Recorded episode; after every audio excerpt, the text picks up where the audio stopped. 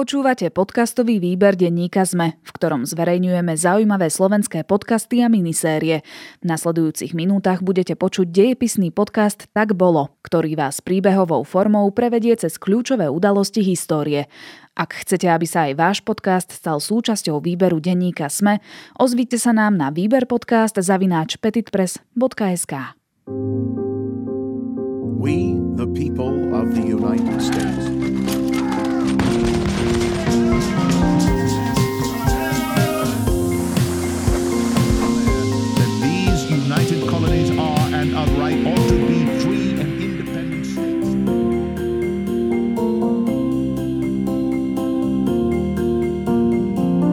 Vítajte v dejepisnom podcaste Tak bolo, kde vždy rozoberáme e, určité obdobie v dejinách a, a doplňame ho fiktívnymi príbehmi obyčajných ľudí, aby ste lepšie pochopili, ako vtedy mohli žiť, ako vôbec sa doba vyzerala a nad čím vtedy tí ľudia premyšľali.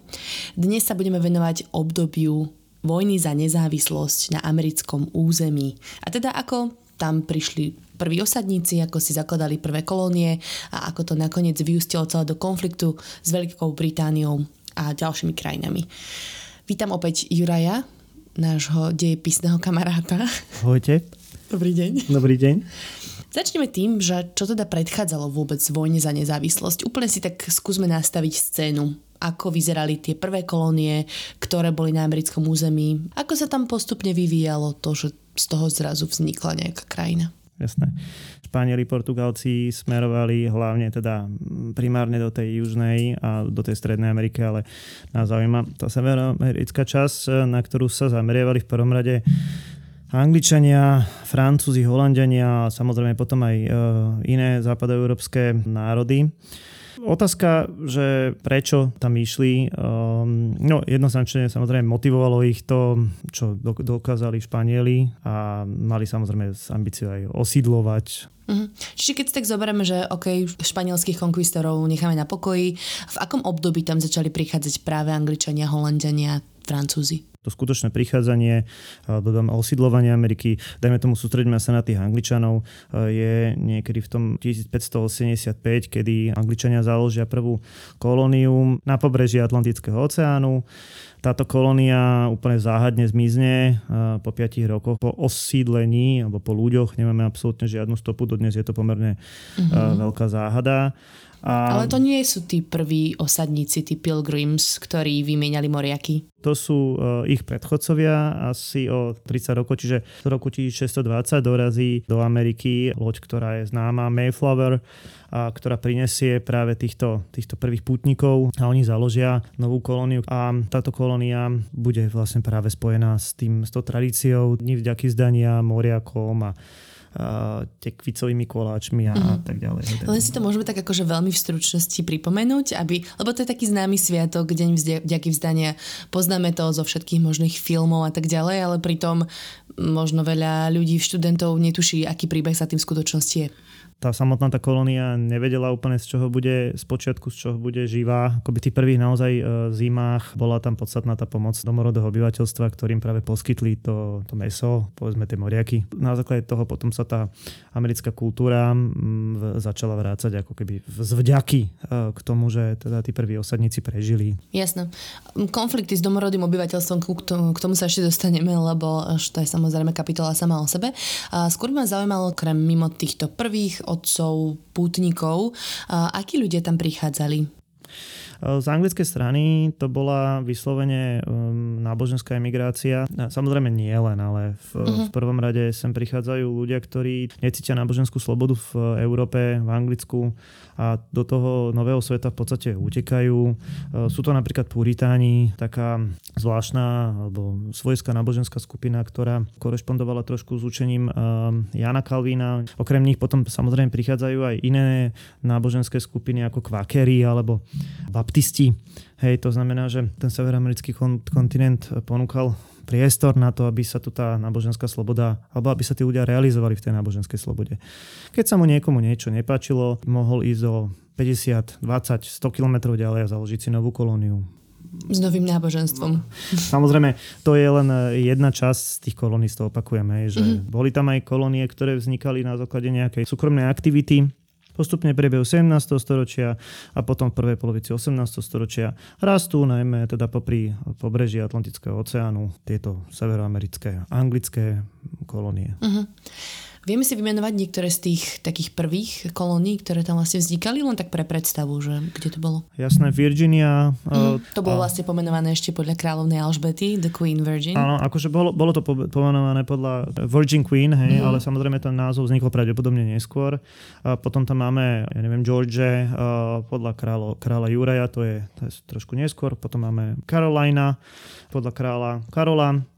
Máme tam Massachusetts, čo je podľa indiánskeho kmeňa, New York, New Hampshire, uh, New Jersey, to sú všetko dve kolónie. Pennsylvania podľa pána Pena, zakladateľa je tieto kvakerské kolónie. Neviem teraz, či som, určite som na, ne, na nieku zabudol, ale to teraz nie je podstatné. Mm-hmm. Hej, že oni sa tak uh, trošku rozlišovali, tie severné sa nazývali teda no, Nové Anglicko, tie južné, boli južné kolónie, boli trošku charakterovo odlišné. Na tých južných e, sa postupne vlastne vytvoria plantáže, či už teda bavlnové alebo tabakové a podobne. Zatiaľ, čo tie severné budú možno, by som povedal, také industriálnejšie, uh-huh. keď ten priemysel v tom pravom slova zmysle vznikne až, až neskôr. Yes. Okrem Angličanov tam ale chodili aj iné európske národy, teda napríklad konkrétne Francúzi, Holandiania. Kde sa tí usádzali? Z počiatku to nebolo vymedzené, že kde, kto, ako. Holandiania napríklad založia Nový Amsterdam, čo je dnešný New York. Francúzi založia Quebec na začiatku 17. storočia a potom za vlády Ludovita 14. založia obrovskú kolóniu Louisianu. Čo je vlastne uprostred Severnej Ameriky dnešnej. Že je to kanadské územie. To je a ona, ono možno aj siahalo do, na, niekde za hranice kanadského, ale áno, je to z veľkej väčšiny na území dnešných Spojených štátov amerických. Ona bola teda nazvaná podľa kráľa Ludovita, hej, Louisiana, Louis. Aha, uh-huh. Takže Môžem povedať, že na polovičke 18. storočia, keď sa, keď sa sústrieme na dnešné Spojené štáty americké, neriešime Kanadu, takže je tam nejaký pás a, tých anglických kolónií, dovnútrozemia je indiánske územie a za tým teda leží tá francúzska Louisiana. Uh-huh. A na severe vlastne nad tými e, kolóniami americkými sú Francúzi tiež. Aj, aj Francúzi, áno. A dá sa hovoriť potom, že na juhu sú potom Španieli áno, áno, a tak ďalej. Áno. áno. preto sa na to pýtam, lebo teda ideme sa rozprávať o takom prvom veľkom konflikte, ktorý tam e, vznikol v 50. rokoch 18. storočia. A, a bol to teda prvý taký naozaj že veľký globálny konflikt. A práve nebojovali tam s domácimi, ale práve, že to boli tie európske krajiny, ktoré tam chodili sa usidlovať. E, čo to spôsobilo? Konflikt, o ktorom uh, si povedala, alebo ktorý si načrtla, sa volá 7-ročná vojna. On to v skutočnosti bol asi prvý globálny konflikt, lebo sa odohrával aj v Európe, aj v Amerike, aj dajme tomu na kontinentoch, aj uh, v Ázii. Na severoamerickom kontinente išlo v prvom rade konflikt medzi Francúzmi a Angličanmi, uh-huh. s tým, že do toho boli do veľkej miery zainteresovaní aj uh, Indiáni, alebo teda pôvodné, pôvodné obyvateľstvo. Čo vlastne bola príčina tejto vojny? Že o čo išlo?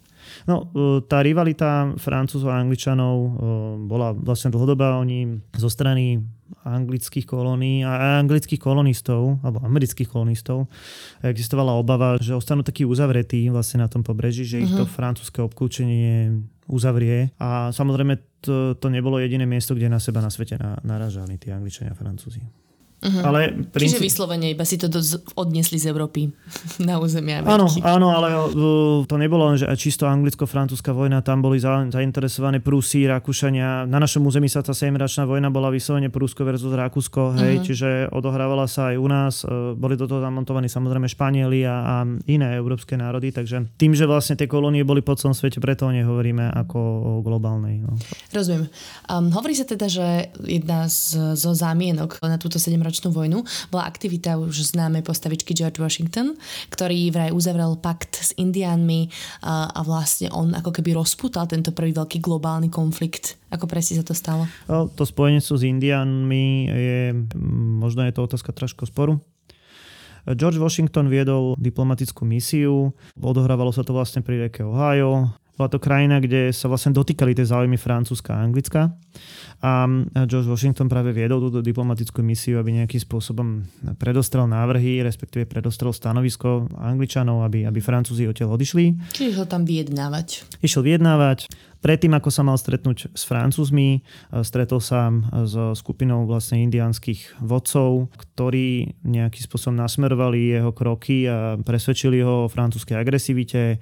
On teda na, tých Francú- na, tú, na tú skupinu zhruba 20 francúzskych vojakov zautočí spoločne s indiánmi, dojde k masakru. Tento incident povedie následne k vojne, pretože ako sa neskôr ukázalo, tá skupina Francúzov bola diplomatická misia takisto. Mm. To znamená, keď zabijete diplomata, je to, je to, je to problém. Jasne. Oni sa prišli dohodnúť a oni ich zmasakrovali, takže nebolo o čom už. Hej. Ako, áno, bolo to také, že neočakávané z oboch strán, by som povedal. Jasne.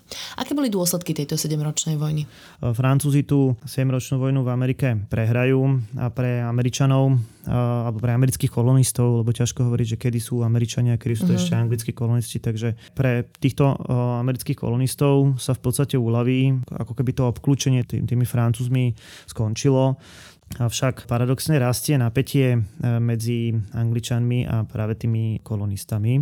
A tam by sme sa už pomaličky dostávali k tým dôvodom konfliktu budúceho vojny za nezávislosť. Ty asi naražaš vlastne na to, že Anglicko možno chcelo nejako vyťažiť z tej vojny, respektíve malo veľké straty na majetkoch práve kvôli tej vojne, ktorá prebiehala na území Severnej Ameriky a chceli to nejakým spôsobom doplniť. Takže zavádzali postupne rôzne clá a zákony a to asi rozčulovalo teda tých kolonistov.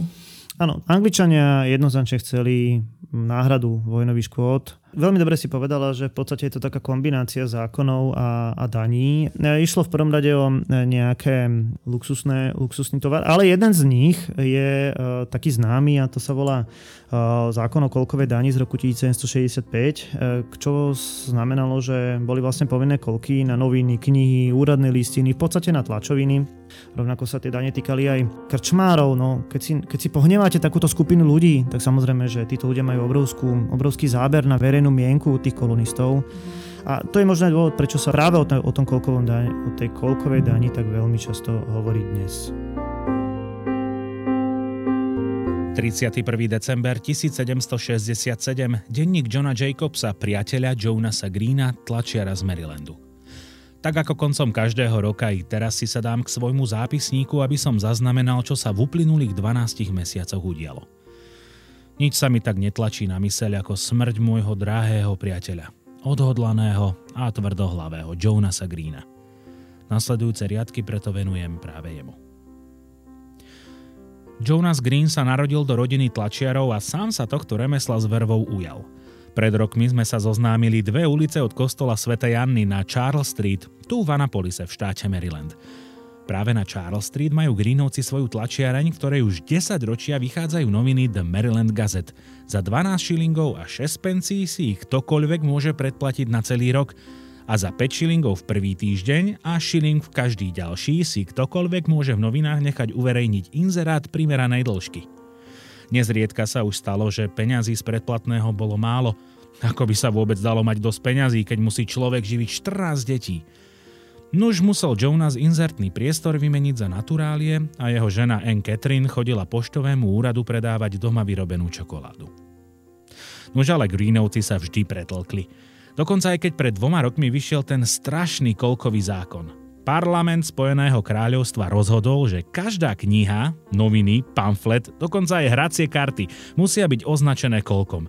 Je to vraj preto, že sa my, Američania, máme podieľať na financovaní trvalého vojenského kontingentu, pretože vraj ťažíme z jeho prítomnosti. Keď sa to Jonas dopočul, strašne sa nazúril a najbližšie noviny uverejnil s obrázkom lepky so skríženými hnátmi na mieste, kde mal byť kolok.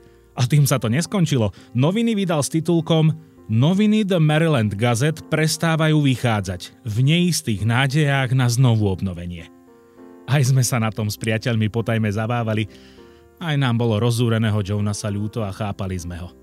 Búchal do stola, kričal a nadával na Britov, že ako si môžu dovoliť nám vyrúbiť daň, keď ani len nemáme zástupcu v britskom parlamente. Po nejakom čase sa nám ho našťastie podarilo presvedčiť, aby sa k vydávaniu vrátil. Nie len on, ale aj ďalší tlačiari v mnohých ďalších kolóniách zákon ignorovali a tlačoviny koľkom neoznačovali. Jonas teda neskôr noviny vydal s titulkom Zjavenie novín The Maryland Gazette, ktoré nie sú mŕtve, ale iba spia. Och, Kiež by som to mohol povedať aj o tebe, drahý priateľ. Kiež by si nebol mŕtvy, iba by si spal. Čiže vyslovene um, Angličania, respektíve Briti si pohnevali novinárov a krčmárov, ako si to už naznačil predtým. A mohli sme to počuť aj v príbehu, že to uh, naozaj bol problém. Do čo to vyústilo? Lebo už sa teda dostávame do toho obdobia, kedy si kolonisti hovoria, že počkať, ale my tu máme nejaké práva a, a kráľ ich nerešpektuje. Po, áno, vyústi to do odporu, samozrejme. Možno takému všeobecnému odporu k britskému tovaru, alebo k bojkotovaniu britského tovaru. Naj, takým odvážnejším alebo najradikálnejším miestom začne byť Boston. Boston bol samozrejme prístav, kde sa dovážal ten tovar a bol tu veľký tlak na tých colníkov. V roku 1770 sa odohrá tzv. bostonský masaker, kedy skupina bostonských radikálov, bostonských e, protestujúcich, dá sa povedať, že zautočí, no, začne gulovať anglických vojakov tí po vlastne vyprovokovaní začnú strieľať a skončí to tým, že vlastne zomrie 5 tých protestujúcich.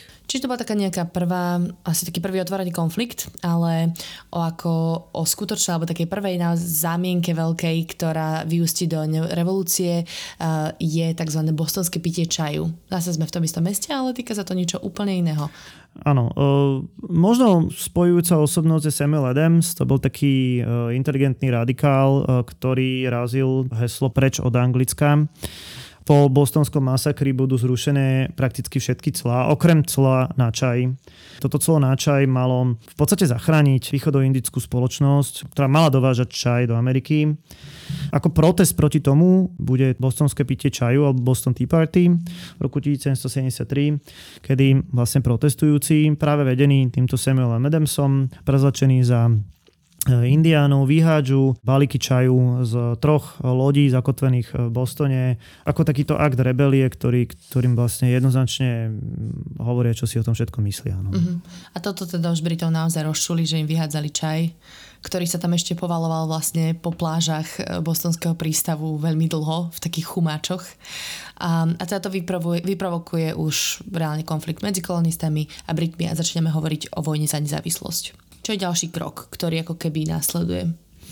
Um, zavretie, zavretie bostonského prístavu, to bude vlastne priama reakcia Britov, okrem toho vlastne pošlú do Ameriky aj jednotky, takzvaných červenokabátnikov. Uh-huh. Američania, keď, ich chceli, keď im chceli robiť zle, tak im tak hovorili, že ideme na humrov, alebo na homárov, ano, lebo nosili červené uniformy, červené kabáty. Medzi časom sa v roku 1774 zíde vlastne prvý kontinentálny kongres, to je prvý kongres e, všetkých 13 severoamerických kolónií, ktoré teda začínajú spolupracovať. Zastupcovia z každej z tých kolónií sa, sa vlastne zídu vo Filadelfii s tým, že sa dohodnú, že budú bojkotovať e, vlastne britský tovar. Uh-huh. V roku 1775 vypuknú vlastne prvé bojové akcie, e, kúsok od, od Bostonu, to je taká bitka pri Lexingtone. Uh-huh. A toto sa dá povedať, že toto je začiatok vojny. Uh-huh. Aký ten pomer síl? Teda postupne prichádzajú kráľovské vojska do Ameriky um, a tých kolonistov je tam predpokladám stále rovnako? Anglická armáda bola od začiatku silnejšia, bola považovaná za veľmi silnú, celkovo vo svete možno neporaziteľnú, zatiaľ čo tí kolonisti spočiatku žiadnu armádu nemali, mali takú domobranu, ktorá bola veľmi podceňovaná a potom vznikne tzv. kontinentálna armáda. Ale je dôležité teda, že Američania, ako už ich teraz môžeme nazývať, nebojovali len voči Angličanom, ale bojovali aj voči tzv. lojalistom. Mm-hmm. To boli ľudia, ktorí zostali lojálni korune a ďalej ďalej sa do konfliktu vlastne zapájali veľmi intenzívne aj rôzne indiánske kmene, ktoré boli prevažne na strane Angličanov. Prevažne. Uh-huh. Ty už si tak naznačil, že Američania už ich tak môžeme nazývať. To znamená, že už sa keby vyhlásili za samostatný národ. Kedy sa to stalo a ktorý je ten dôležitý dátum, ktorý si pamätajú všetky americké deti? To bude ten 4. júl 1776. Samozrejme, nebude to teraz eh, mávnutím eh, čarovného prútika, že všetci si začínajú hovoriť Američania, ale samozrejme je to prijatie deklarácie nezávislosti, samozrejme vo Filadelfii, kde budú jasne zadefinované niektoré občianské a ľudské práva čiže právo na život, slobodu a dosiahnutie šťastia. Takým hlavným autorom bol Thomas Jefferson. Uh-huh. On teda patrí medzi také zásadné osobnosti americkej revolúcie. Mimochodom, možno by som sa tu na chvíľočku pristavil pri tom, že či sa to volá teda vojna za nezávislosť, americká revolúcia alebo tzv. Great Rebellion, všetky sú správne. Dobre, späť k tomu Tomasovi Jeffersonovi. On eh, bol celkom taká zaujímavá postavička, lebo bol veľmi vzdelaný, bol to výborný právnik. Možno niečo viacej o jeho živote. Thomas Jefferson bol uh, veľmi mladý, keď v podstate vypukne revolúcia. V podstate bude mať len 33 rokov. Dovtedy naozaj stihol uh, pomerne veľmi intenzívne štúdia, pochádzal pomerne z bohatej rodiny, bol považovaný za naj, najvzdelanejšieho právnika v Severnej Amerike. Do tej deklarácie vsunul absolútne nadčasovú myšlienku tej slobody, by som povedal, že rovnosti ľudí pred zákonom. Ktorá ale v praxi nebola úplne až taká reálna. V, to, v tom momente to zatiaľ nebolo, nebolo na programe dňa. Hej, lebo bolo zaujímavé, že Jefferson, ty si už spomínal, že bol bohatý, on myslím, že zdedil nejaké plantáže a hoci tvrdil, že všetci sú si rovní, tak sám bol otrokárom a mal niekoľko desiatok až stoviek otrokov. Bol, bol otrokárom, aj keď teda navrhoval zrušenie otroctva, ale nepresadil to. A to, bude, to bude vec, ktorá bude takým politickým ústupkom jeho, uh-huh. ale samozrejme, že z dnešného hľadiska mu je to veľmi e, vyčítané. Medzi rokmi 1779 až 81 bude vlastne de facto guvernérom Virginie a potom um, po vojne za nezávislosť bude veľvyslancom vo Francúzsku. Uh, neskôr sa stane americkým prezidentom. Uh-huh dvakrát. Tretím, že? Áno, s tým, že založí neskôr slávnu univerzitu vo Virginii, bude sa venovať architektúre, taký fun fact je teda, že prinesie macaroni and cheese, teda makarony so sírom do, do Ameriky a objaví ano. napríklad otačaciu stoličku a tak to sú naozaj také. Áno, áno, ten mac and cheese, to sa mi páčilo, lebo to vyhlasujú Američania za jedno, jedno zo svojich národných jedál teda. Ešte ma na Jeffersonovi zaujalo teda, že bol kryptofreak. Oh. že mal, ale teda nie v rámci kryptomien, ale v rámci tajných kódov evidentne mal záľubu v číslach. Naozaj, keby, asi keď by sme prišli k nemu domov, tak tam bude mnoho meracích zariadení, nejakých teplomerov, barometrov a podobne. A okrem toho si rád posielal teda aj správy zakodované a Niektoré sa naozaj nedávno e, podarilo roz, rozlušiť. Takže áno, bol, bol, by som povedal, že maník do čísiel. Mm-hmm. Dobre, vráťme sa späť do bojov vojny za nezávislosť. A ako sa to vyvíjalo? Ty už si hovoril, že naozaj britská armáda bola vo veľkej prevahe. A bolo to skôr také partizánčenie tých kolonistov. Kde sa to zmenilo? T- tých, tých zlomov možno bude niekoľko, ale možno je dôležitejšia otázka, že kto priviedol tú zmenu. Mm-hmm a za ňu zase bude zodpovedný e, človek, ktorého sme spomínali, George Washington, ktorý bude hlavným e, veliteľom tej kontinentálnej armády. Uh-huh. Vlastne sme povedali, že tá kontinentálna armáda je na začiatku podstatne slabšia. Washington musí urobiť všetko preto, aby ju nejakým spôsobom vycvičil a aby nejakým spôsobom ju udržal pohromade, pretože ona sa vždycky v tých zimných mesiacoch de facto rozpadla a v lete sa dala dohromady. Takže Washington v skutočnosti spočiatku musí robiť také rôzne partizánske akcie, alebo respektíve jeho, jeho vojaci robia partizánske akcie. A odkiaľ vôbec majú výbavu, alebo ako zháňajú zbranie, veď No, no niečo, niečo pokradli samozrejme a postupne dostávajú aj e, tajné zbranie, alebo teda tajné zásilky zbraní z Francúzska. Uh-huh, ktorí stále si pamätajú prehranú vojnu. Ktorí si pamätajú, tak e, samozrejme, že nepriateľ môjho nepriateľa je môj priateľ, hej, takže dochádza určite e, dodávkam týchto zbraní. Tých Washingtonových výťastiev, respektíve nejakých takých čiastkových výťastiev bude bude niekoľko, môžeme spomenúť, po roku plnom prehier v podstate prekvapil v decembri roku 1976, keď vlastne prešiel zamrznutú rieku, rieku Delaware a dá sa povedať, že prepadol anglick, anglických vojakov a vlastne ušetrili im pomerne veľké straty. To je taký ikonický obraz mm-hmm. uh, Washington prechádzajúci tou zamrznutou rieku Delaware. Môžeme inak jednu vec povedať, že v radoch anglických vojakov bojovalo pomerne veľa nemeckých žoldnierov, asi 17 tisíc to byli teda najatí ako na britskej strane vlastne, alebo s Britmi spolupracovali zároveň aj tie indianské, alebo tie pôvodné kmene, ktoré tam boli, lebo áno, ako Američania, už ich tak môžeme nazývať, spolupracovali s Francúzmi, tak Indiani mali v záujme akože udržať si svoje územie a tým pádom spolupracovali s Britmi. Ako vyzerali tieto strety s tými pôvodnými kmeňmi? Popri uh, tom americkom území existoval taký veľký irokésky zväz alebo irokéská liga, ktorá združovala naozaj viacero rôznych kmeňov. Niektoré boli vyslovene agresívne a išiel z nich vyslovene strach. Hej, to skalpovanie a tá, tá agresivita bola veľmi intenzívna, hlavne teda voči, voči tým bežným kolonistom. Na druhej strane samozrejme tí ozbrojení kolonisti to veľmi intenzívne vrácali. Mnohokrát zomierali nevinní ľudia, teda útočili aj na kmene, ktoré vôbec za to nemohli. 10. október 1783, denník Orendy z kmeňa Seneca.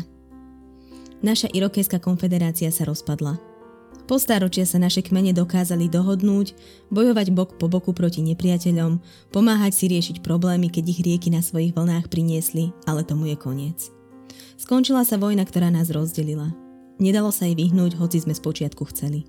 Americké boje za nezávislosť boli šialeným besnením, ktoré sme sa síce z počiatku snažili ignorovať, ale nešlo to.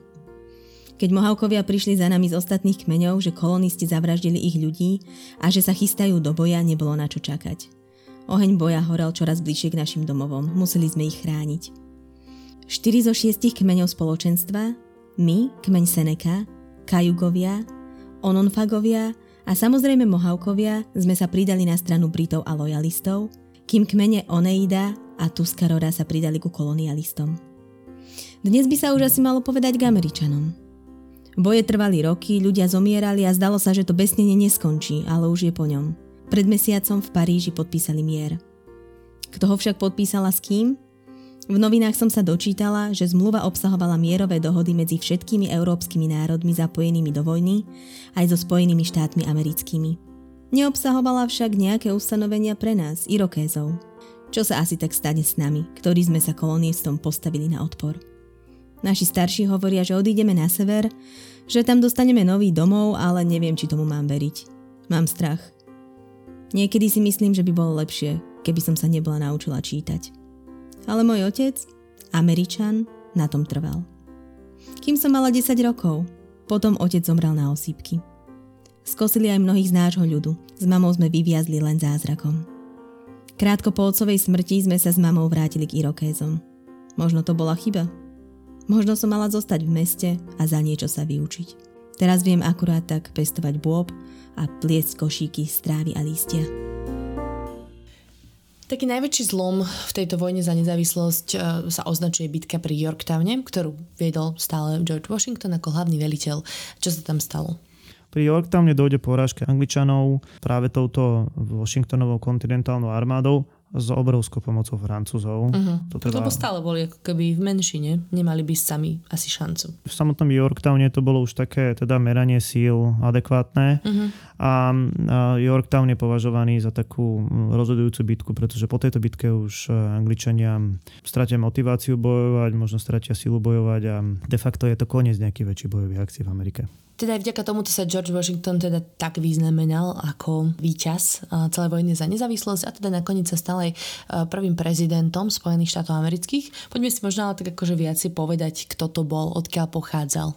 George Washington bol syn vlastne majiteľa plantáže, nie až tak e, veľmi bohatý, nemal dobré vzdelanie, respektíve neadekvátne vzdelanie. A to týmto faktom vlastne trpel v podstate po celý život. Uh-huh. Uvedomoval si to a neskôr si vlastne osvojí také zásady gentlemana, ktoré sa naučil vlastne na spameť. Týmto spôsobom sa v podstate chcel zaradiť do spoločnosti. Najskôr pôsobil ako zememerač, čo bola celkom dobrá práca. Celkom slušne zarábal a kúpi si takú osudu osudovú farmu, ktorá sa že Mount Vermont a tá, tá bude proste pre ňa veľmi dôležitá. A bude otrokárom, uh-huh. podobne ako Jefferson, bude vlastniť vyše 300 otrokov a v podstate jeho kariéra e, je veľmi úzko spojená s armádou. On chcel uspieť britskej armáde. Problém bude v tom, že on aj napriek svojim ďalším, možno lepším vystúpeniam ako na tom začiatku, e, bude vždy považovaný za menej cenného, pretože bude pochádzať z kolónií a toho v podstate e, nejakým spôsobom aj bude stále odrádzať od, od tej vernosti ku kráľovi, od vernosti k Anglicku po vojne má tu gloriolu víťaza. V roku 1789 je zvolený vlastne za prezidenta. Tiež ním bude dvakrát s tým, že on sám vyberie uh, miesto pre nové hlavné mesto, konec koncov je po ňom aj nazvané. Mm-hmm. Odmietne uh, ďalší prezidentský úrad a napokon zomrie vlastne. Zomrie na svojej farme.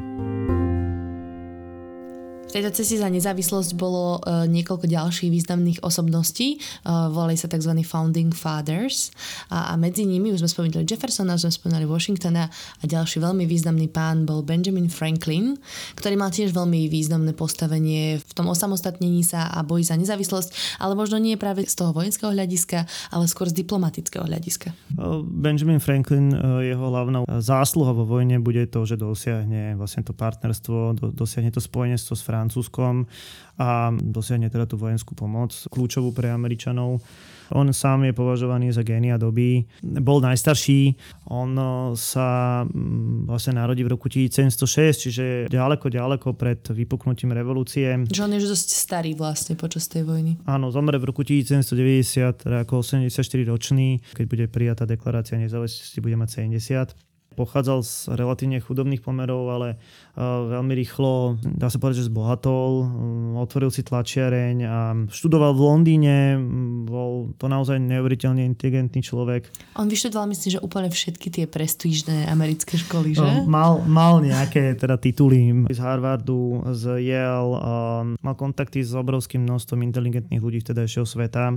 V roku 1731, ešte ako mladý, založil vo Filadelfii verejnú knižnicu, čo nebola úplná maličkosť. Neskôr sa stane vlastne zástupcom na Filadelfskom sneme, čiže vstúpi do politiky a bude aj prvým ministrom pôž v Spojených kolóniách. On bude takým možno tvorcom tej modernej americkej pošty. Toto ho privedie aj k viacerým vynálezom. Je známy Benjamin Franklin ako vynálezca bleskozvodu či bifokálnych okuliárov, ale nás možno v súvislosti s tou poštou zaujme vlastne vynález merača vzdialenosti, čiže kilometrov a takisto objaví alebo urobí mapu golfského prúdu, pretože bude ho hnevať, že z Ameriky cesta trvá inak inak ako z Európy. Bude mm, takisto známy tým, že sa zaoberal množstvom ďalších iných vecí. Študoval slnko, geológiu, archeológiu, zemetrasenia, mravcov. Svetové abecedy. Svetové abecedy. Um, elektrína sa stane v podstate jeho domenou. Takže to je genius, jeden teraz z najväčších, ktorý v tom čase možno po svete, ale v Amerike určite chodil. Mm, jasné. Um, a teda on sa zaslúžilo to spojenie s Francúzskom, pretože pôsobil ako veľvyslanec vo Francúzsku, myslím, že dlhé roky. A tuto je taká veľmi zaujímavá príhoda, ako sa to prepája so Slovenskom, pretože on vo Francúzsku sa stretol so rodákom zo Slovenska, s Moricom Beňovským. A teda Moritz Beňovský vlastne vďaka tomu nakoniec aj išiel na územie Ameriky. Že? Moritz Beňovský bol v tom čase teda už e, madagaskarským kráľom. Hej, čo a, je o ňom známe. Áno. A v roku 1777 sa vlastne stretne s Benjaminom Franklinom v Paríži a stanú sa s nich celkom priatelia. O dva roky neskôr už je Moritz Beňovský v Amerike, kde vlastne bojoval pri savanách. A do Ameriky sa ešte vráti v roku 1782, kedy bude priamo v kontakte s Washingtonom, ktorému vlastne ponúkne dokonca, že, že by Madagaskar mohol byť vojenskou základňou, takže Moritz Beňovský vstúpi uh, do dejín. Uh-huh. Môžeme povedať, že normálne Slovák bojoval v, vo vojne za americkú nezávislosť. Oh, rodák zo Slovenska. Dostaneme sa k tomu teda, do čoho celé to vyústilo. Vojna skončila, Briti sú porazení a predpokladám, že to veľmi ťažko znášajú. A ako sa tam rozložili tie sily? Tá vojna končí tzv. paríským mierom v roku 1773, čo je, treba povedať, že je prvá porážka Angličanov od storočnej vojny. Mm. Pre Ameriku to bola pomerne krvavá vojna, zomrelo 70 tisíc vlastne tých amerických kolonistov lojalisti, um, veľa z nich odišlo do Kanady. To boli tí vlastne stále verní britskej korune? Áno, aj po vojne, hej. V podstate, čo bol problém, tak ostala nevyriešená otázka nejakej, nejakého politického usporiadania. Stále platili tzv. články konfederácie. To znamená, že tých 13 amerických kolónií boli také voľné spojenie štátov. No a jedna vec je vojnu vyhrať a druhá vec je vlastne ustať to, čo príde po vojne. Hej. Čiže teraz začali skutočné problémy uh-huh. pre tých kolonistov. Tie problémy vychádzali hlavne uh, z dlhov za vojny, hej, čiže z nehodnotených peňazí, samozrejme s tým spojená hospodárska kríza. Ale samozrejme aj uh, tá otázka tých, tých domorodcov uh, nebola doriešená. No a z tohto dôvodu v roku 1787 vlastne sa stretne ústavodárne zhromaždenie, ktoré začne pracovať na novej ústave. Kto bol súčasťou toho ústavodárneho zhromaždenia? To bolo uh, vyše 50 mužov uh, zo všetkých tých 13 štátov. Väčšina ľudí uh, bola dobre situovaná, väčšina právnici a bohatí ľudia. Nosí také tie párochne, šedé napudrované. Párochne, alebo áno, áno. S tým, že problém, že tam nebola ani jedna žena. Mm-hmm. Je tu konflikt nejakých takých federalistov a federalistických republikánov.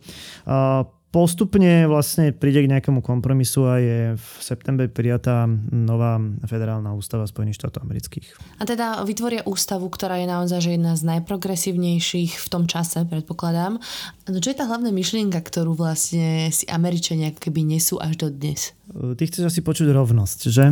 Áno, ale zároveň ti hneď som išla oponovať, že ale počkať, nebolo to úplne tak v poriadku, ale skúsme to rozvinúť. Kľudne, teda. kľudne môžem po- pokračovať v tejto debate. Uh, áno, rovnosť uh, človeka pred zákonom, je, to znamená, že je ako občianská spoločnosť zavedená, samozrejme, ale to už bolo aj to deklaráciou. Ide uh, v tejto ústave naozaj o veľmi dobrý systém kontroly moci. Rozdelenia moci a vzájomnej kontroly, čiže na tú zákonodárnu zákonodárnu, výkonnú a súdnu. Čiže tá zákonodárna to je samozrejme ten kongres so senátom, výkonná to je prezident a vláda uh-huh. a e, súdna je vlastne ten najvyšší súd. A vlastne jeden bez druhého možno povedať, že nemôže fungovať. Uh-huh. A tam vlastne bol hneď vymyslený celý ten systém, že napríklad keď prezident by zomrel, čo však sa stalo niekedy v histórii, tak nikdy sa nebude voliť skôr ako 4 roky, ale bude ho zastupovať viceprezident. Tak toto funguje až dodnes. To je na tomto fascinujúce, že sa to nezmenilo. Absolútne. E, možno to je na tej e, ústave, aby sme ju teda, samozrejme ona má svoje negatíva aj e, pozitíva.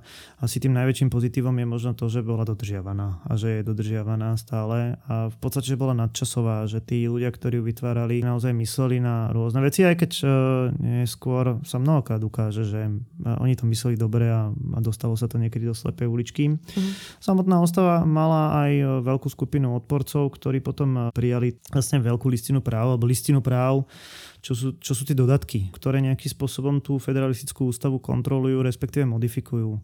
Ale tie dodatky pribudali až neskôr, ako prvých, v čase. Tých, tých prvých pár vlastne prídu, príde bezprostredne a postupne budú prijaté ďalšie a ďalšie. Jasné, ale to, čo si už naznačil, že áno, bola nám na, na myšlienka rovnosti, ktorá ale reálne nebola úplne zavedená v praxi, to znamená, že nerešpektovali sa práva menšín, práva žien, práva pôvodných obyvateľov a tak ďalej, že toto Najväčší... Asi potom neskôr sa to riešilo tými dodatkami. Najväčší problém je samozrejme otroctvo. To je vec, ktorá môžeme tu rozprávať o, o rovnosti, ale v rámci nejakého udržania tej jednoty otroctvo nebolo zrušené. O, takže toto je vec, ktorú treba tej ústave určite vyčítať. Ženy dostanú práva, volebné právo až e, po prvej svetovej vojne hej, v Amerike. A, a bude to samozrejme riešené jedným z, doda- jedným z dodatkov. Jasno. Poďme sa ešte pozrieť, ako to uh, vyzeralo v takom úrade, alebo vlastne ako takéto niečo, táto ústava fungovala v praxi, lebo ďalší príbeh je priamo z kancelárie prezidenta Washingtona. 7. december 1790, denník Rosemary Williams, písárky a asistentky Georgia Washingtona. K svojmu denníku sa dostávam po veľmi dlhom čase, ale skutočne som nemala vôbec čas sa mu venovať. Veľmi dobre viem, že je to zvyčajná výhovorka takých neporiadnych zapisovateľiek, ako som aj ja, ale v tomto prípade je to naozaj pravda. Keby mi bol pred 5 rokmi niekto povedal, že budem žiť v hlavnom meste a pracovať pre prezidenta Spojených štátov amerických, dovolila by som si pri najlepšom maličkým kúsočkom srdca a mysle veriť, že sa to raz naplní. A teraz je to tak. Pracujem pre pána Georgia Washingtona. Tento rok sme neustále cestovali. Nielen, že sa Filadelfia stala dočasným hlavným mestom Spojených štátov, a teda sme sa sem museli presunúť z New York City, ale cestovali sme aj do štátov na severe. Pán prezident pochádza z juhu. Považoval preto za mimoriadne dôležité, aby na vlastné oči videl a zažil všetko, čo sa deje v krajoch, ktoré až tak dôverne nepozná, teda v Novom Anglicku, Connecticute, Rhode Islande. Ako inak, prešiel ich na koni a veľa sa rozprával s ľuďmi. Teda skôr počúval, ako sa rozprával. Nielen, že je náš pán prezident pre svoju strohú povahu i vojenskú zvyklosť málo vravný, ešte ho aj trápia zuby. Už v čase svojej inaugurácie mal jediný vlastný zub a rôzne protézy, ktoré používa, ho len trápia. Je jedno, či sú z dreva, alebo sú to konské, krauské, či dokonca zlaté zuby. Často vidím, ako mu tvárou prebehne bolestný, zachmúrený výraz. Isté je to kvôli tomu. Ale je pravda, že už aj mne sa podarilo pánu prezidentovi spôsobiť bolestný a zachmúrený výraz. Nijako som mu neublížila, to bože chráň, ale prišla som neskoro. Pán prezident, no, nie je najtrpezlivejšej povahy a jeho vojenská minulosť ešte pridáva nástojčivosti na presných príchodoch. Raz sa mi to ale nepodarilo. Inak si však myslím, že je so mnou spokojný. Snažím sa mu vo všetkom pomáhať a mám vraj podľa neho jednu dobrú vlastnosť. Vraj nezavadziam a nekladiem hlúpe otázky. Nie je to síce veľmi milé niekomu takto povedať, čo si o ňom myslíte, ale Predsa len vedie to prezident Spojených štátov. A ak sa mi bude ďalej dariť, nezavadzať mu, možno ma v lete ako pomocníčku vezmu aj na juh, na farmu Washingtonovcov v Mount Vernon. Ešte posledná otázka je, ktorá podľa mňa je celkom zaujímavá, že ako sa táto revolúcia vlastne odrážala vo svete? Tí francúzski veteráni, ktorí prichádzajú domov, vlastne prinášajú tie myšlienky americkej revolúcie, prinášajú tie, tie myšlienky rovnosti, slobody, No a keď tak zoberieme, tak v roku 1783 je uzavretý parísky mier a v roku 1789 vlastne vypukne veľká francúzska revolúcia, takže mm-hmm. budú mať, alebo budú jedným z dôvodov vlastne vypuknutia francúzskej revolúcie. A ešte je celkom zaujímavé, že vlastne počas tohto celého vznikla aj americká vlajka, ktorá je samozrejme veľmi významný symbol revolúcie, čo znázorňovala. Existuje taký príbeh o americkej vlajke, e, že vlastne na pôvodný návrh pásov a, a hviezd mala zareagovať e, taká krajčírka, či vlastne majiteľka čaúnictva, ktorá sa volala, že Beci Rosová a ona má povedať, že na vlajke sa majú nachádzať 5 cípe hviezdy, lebo sa lepšie vystrihujú ako 6 cípe.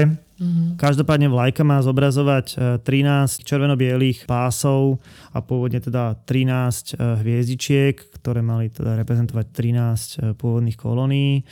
Neskôr sa rozhodli, že každý nový štát dostane vlastnú hviezdičku a vlastný pás, avšak na mori toľko veľa pásov strácal zmysel, pretože to nebolo vidieť, takže sa rozhodli, že každý nový štát dostane len hviezdičku. Jasne. Niekedy sa o Spojených štátoch amerických hovorí, že sú národ bez histórie a oni si na tých tradíciách zakladajú. Vždycky, keď je prijatý, alebo keď bol prijatý, alebo v budúcnosti bude prijatý nový štát, tak tá, tá hviezdička sa do vlajky dostáva až 4. júla následujúceho roku, čo je taká tradícia. Mm-hmm. Mm-hmm. Dobre, dajme si popkultúrne odkazy takto na záver americké vojny za nezávislosť, kde sa naši poslucháči a posluchačky môžu viacej dozvedieť o tom? Tomu obdobiu pred americkou revolúciou, čiže obdobiu tých indiánskych vojen a obdobiu tej druhej polovice 18. storočia sa venuje najmä posledný Mohikán s, skvelou hudbou a uh-huh. možno tým pomerom v tom americko-kanadskom pohraničí. No a vojne za nezávislosť, e, asi taký najznámejší blockbuster je e, Patriot. To je teda film s Melom Gibsonom, ktorý mm, má viacero takých možno chybičiek, alebo určite teda je tam, je tam veľa chyb, ale ten samotný príbeh je na pomedzi tej, alebo na pozadí tej americkej vojny za nezávislosť. Vykresluje tú situáciu, ktorá tam vtedy bola. Mhm. Bohužiaľ nie sú ani jeden nie na Netflixe, už som hľadala. Ale určite budú niekde iní dostupné. Dobre Juraj, ďakujem pekne. Myslím, že sme to dneska zhrnuli celkom slušne. A aj sme prešli všetky detaily, aj čo tomu predchádzalo, aj kam to vyústilo. Takže tu by som to uzavrela a ďakujeme všetkým poslucháčom a posluchačkám, že ste si nás aj dnes vypočuli. Moje meno je Kristýna Hamárová tento podcast pripravujem spolu s Jurajom Jeleňom, s historikom a dejepisárom a tiež s Dominikou Pišťanskou Slovenskou, ktorá má na starosti prípravu všetkých čítaných príbehov. S načítavaním nám pomáhali Martin Kajgl a Zuzana Vitková. Grafiku k tomuto dielu urobil Lukáš Onderčanin a hudbu pripravil Vlado Bizík. Podcast Tak bolo vychádza s podporou nadácie Milana Šimečku a vy sa už môžete tešiť na ďalší diel. Ďakujeme.